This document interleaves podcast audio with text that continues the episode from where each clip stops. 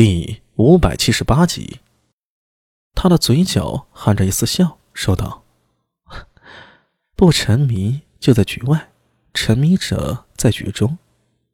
呃，如果真的不沉迷，姐姐，你何必去后宫里淌这些浑水？”苏大为忍不住了，妙处就在这里了。出离之心，既非出离，我心在局外，人却在局中。这是我的修行道场。武媚娘将下颚枕在手掌中。佛法是入世修行之法，烦恼即菩提。见过天地众生，方能镇上无上妙觉，出离苦海。停了一停，他看着若有所思的苏大为，说道：“这世间呢，有什么地方比皇宫烦恼更多呢？欲望更多的呢？”呃，好吧。姐姐，你的境界高，我是比不了。苏大伟苦笑一声，啊，总之你在宫里万事小心。弟弟本是第一位，你在里面，我什么也帮不到。那也未必呀。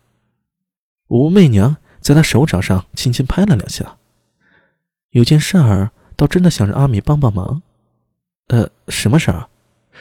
不急，有水吗？我口渴了。哦，有，我来给姐姐沏茶。苏大为忙站起身，找来茶叶和茶具。他原本不通这些的，但是和苏庆杰与之宝林这些贵公子交往，多少也学到一些。当然，相比真正的门阀世家，尉迟他们只能落个牛影。苏大为自然更是了。总之，看着他手忙脚乱的浇水煮茶，武媚娘无奈的摇了摇头：“ 我来吧，阿米，你坐着就行了。”你再坐下去啊，只怕连茶壶都得打碎了。话音未落呀，砰！苏大为一脸尴尬的看着武媚娘，闷了片刻，之后则说道：“呃呃，我再去拿壶茶。”咕咚咕咚，红泥小炉里炭火正旺，炉上的陶壶里传出水声。武媚娘气度雍容，举止优雅的烹茶。片刻之后，碗里沸腾的茶沫在碗面形成了奇妙的图案。苏大伟一愣一愣的看着武媚娘煮茶，不知不觉中，先前有些焦虑的心也渐渐安静下去了。太宗在世的时候，我也曾为他煮茶。武媚娘伸出双手捧起碗茶，推至在苏大为面前：“阿弥，你有口福喽。”“啊啊，谢谢姐姐。”苏大为双手接过，内心有些小激动啊，这是皇帝的待遇呀。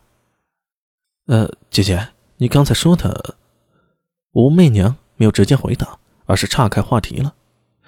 其实后宫那些嫔妃，就算真的再厉害，也无用功的。阿弥，你知道为什么吗？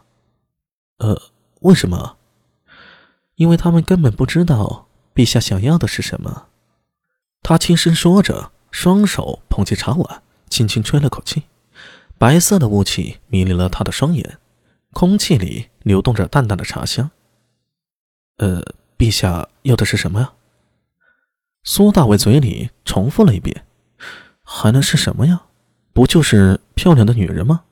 但如果只是漂亮女人，换谁都可以吧？”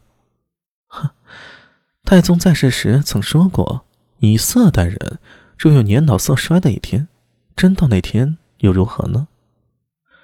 武媚娘。将茶碗端至胸前，轻轻摇晃，碧色的茶汤微微荡漾，茶香愈发的浓郁了。苏大为看着他，没有说话，话题引到了太宗身上，不知媚娘姐有何深意啊？过了片刻，只见武媚娘轻轻吹了口气，晚上的白雾微微吹散了，轻轻抿了一口，这才接着说道：“普通的嫔妃只知道打扮自己。”找机会吸引陛下的注意，却没想过，如果陛下只是看重容貌，他们中谁人不可替代呢？天下美貌女子何其之多呀！后宫从来也不缺美色，王皇后真是看不破这点，才争不过萧淑妃。萧淑妃比王皇后聪明一点，知道除了美色，还尽力的展示自己的才识，这才能在陛下心中烧录印记。但是他们都没看到，陛下心中真正想要的。陛下想要的是，当今陛下最想要的，自然是成为太宗那样的皇帝了。武媚娘将茶碗在桌上轻轻放下，嫣然一笑：“哪个孩子不崇拜父亲呢？特别是他的父亲又如此优秀，如此的光芒万丈。”这句话出来，苏大伟只觉得全身的汗毛倒竖！厉害了，我的姐！正是如此，必然是如此。每个孩子都想像自己的父亲那样，都想超越自己的父亲，这是人性。李治活在唐太宗李世民的阴影下，他毕生的愿望一定是成为李世民那样的皇帝，文治武功赫赫，光照千古。这是李治的初心，也是他灵魂深处不可磨灭的执念。武媚娘一眼就看穿了。